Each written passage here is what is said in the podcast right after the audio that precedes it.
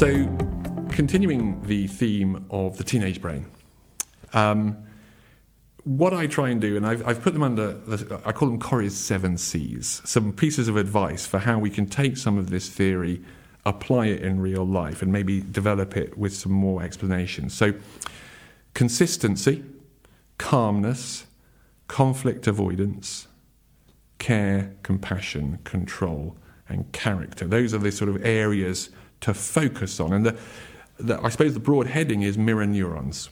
So we know from the research that uh, if I'm teaching sport um, and I'm uh, teaching basketball, for example, um, I'm not just going to talk at the children. In fact, it'd be quite effective if I'm good at basketball and I go out there and I show them how to take a free throw and I'm going to shoot the basketball.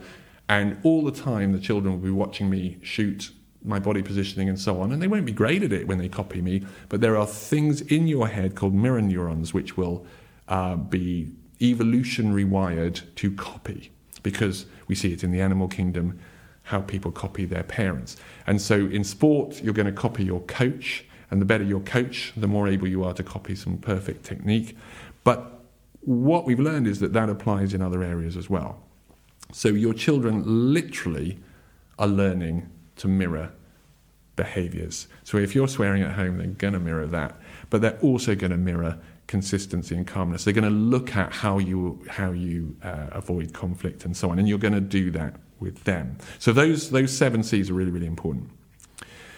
But what we also know is that when faced with an immediate personal decision, adolescents rely less on intellectual capability and more on feelings. And this links back to what I was saying earlier about, about the amygdala and that, that other part of the brain being sort of better wired, more easy to use, and by default, the brain will go through it. So even when reasoning about a hypothetical moral dilemma, uh, teenagers will rely on logical information. This is really important because when you're dealing with the older teens, 17, 18, 19 years old, they inhabit a physical body that is like an adult. And they can sit and rationalize extremely intelligent and intellectual thoughts with you, which is great, highly stimulating in the educational setting. But it is, and it's not false, it's not a lie. But what the research also shows is that when a poor decision is made in the heat of the moment, the adolescent may know better, but the salience of the emotional context biases his or her behavior in the opposite direction of the optimal reaction. Um, so, so this is like this comes out of work to do with social cognition, showing that that rational decisions can be made in the hypothetical, but environmental context is key. And put really simply, all of that research, all of that data confirms what we already know, which is peer group pressure is king. And absolutely, what you have to do is you have to build in the non negotiables that are fail safes because uh, I cannot tell you how important peer group pressure is. It's more important than anything else, including the rational brain of the individual and the parent's earnest and passionate desire for the well being of their children. So, teenagers will do stupid things. The science shows that's normal. We have to help them. And helping them can be in all sorts of ways. But, but what, whatever that is, you know, paying for a taxi to pick them up to take them away from a situation that's got out of hand, or having special code texts that you can rely on to to create an excuse to bring someone away from a difficult situation, or giving them a toolkit that is a default mechanism for being able to to do something in the moment, because otherwise they'll go along with their peers even though they don't want to. So again, I'm normalizing behavior. It's not their fault. As a data set, teenagers will do that naturally.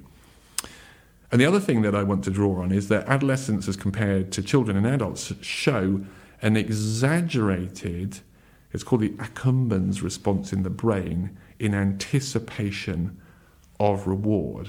Put simply, the dopamine effect of um, either the, the anticipation of reward, it's, it's, um, it's going to be that they feel the reward of pleasure more intensely than we do. So there's two things here. There's both a threat and a way of using that to our advantage in terms of learning. The threat is that they're going to chase risk, and we know that teenagers do that because the anticipation and the delivery is a chemical high. And that could be going too fast in the car, or it could be going to a party. I mean, there's just loads of different things that are highly risky, but that teenagers do because it is an exaggerated chemical effect in the brain. But also, what we know is that that, that tingle of success is um, motivational in all contexts. Of course, the, the biggest people who understand this are computer game designers. So,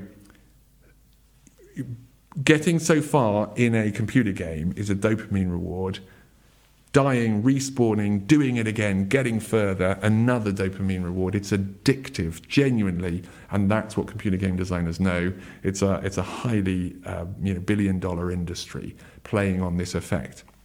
We can actually do it ourselves. We can create. We all know that when we do something, let's imagine we're in a group, because it could be as adults as well. It's just that teens feel it more acutely. But you know, you're asked a challenging question and then you think, hang on, I know this. And you, you suggest an answer, and the, and the person who's leading the group goes, yes, bingo. You get a tiny little thrill, a tiny little buzz.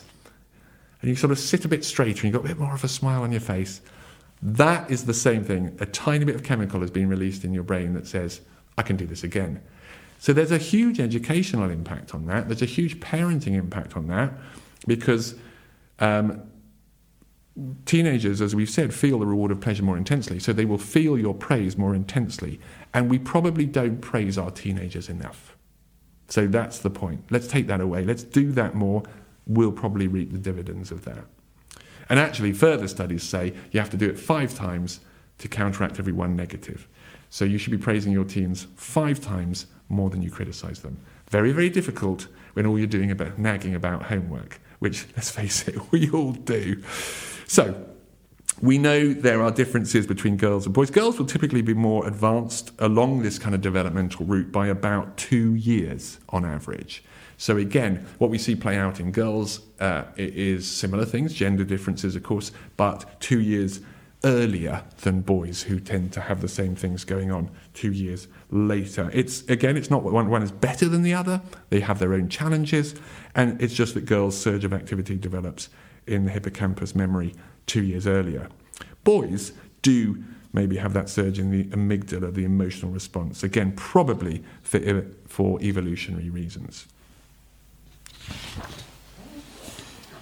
So, my question is what qualities are valued in successful students? So, at school, what are the qualities that we say make a good student? I'll help you with the answer. They know a variety of study techniques. They know when to use which technique. They, they put time into their study skills and homework. They're interested and motivated. They set their own learning goals. They plan how to meet those goals. They manage time well. They prioritize. They focus on important things and they're well behaved, managing inappropriate behavior, self monitoring to feedback. If, in fact, all the things we value as adults, but which the teen brain is not at all designed to cope with. So we're, we are essentially setting them up to fail at school. So we've designed school for adults, we've put teens in it, and then we wonder why they struggle. So we have to be their frontal lobe. We have to be following them around, helping them to cope with managing their schedules, their revision, their sense of purpose, the whys and wherefores, like why should I even do maths? You know, all of those things. And the reason is not because they're being difficult, but because the frontal lobe is asking the question. And you're the frontal lobe, so you have to answer those questions.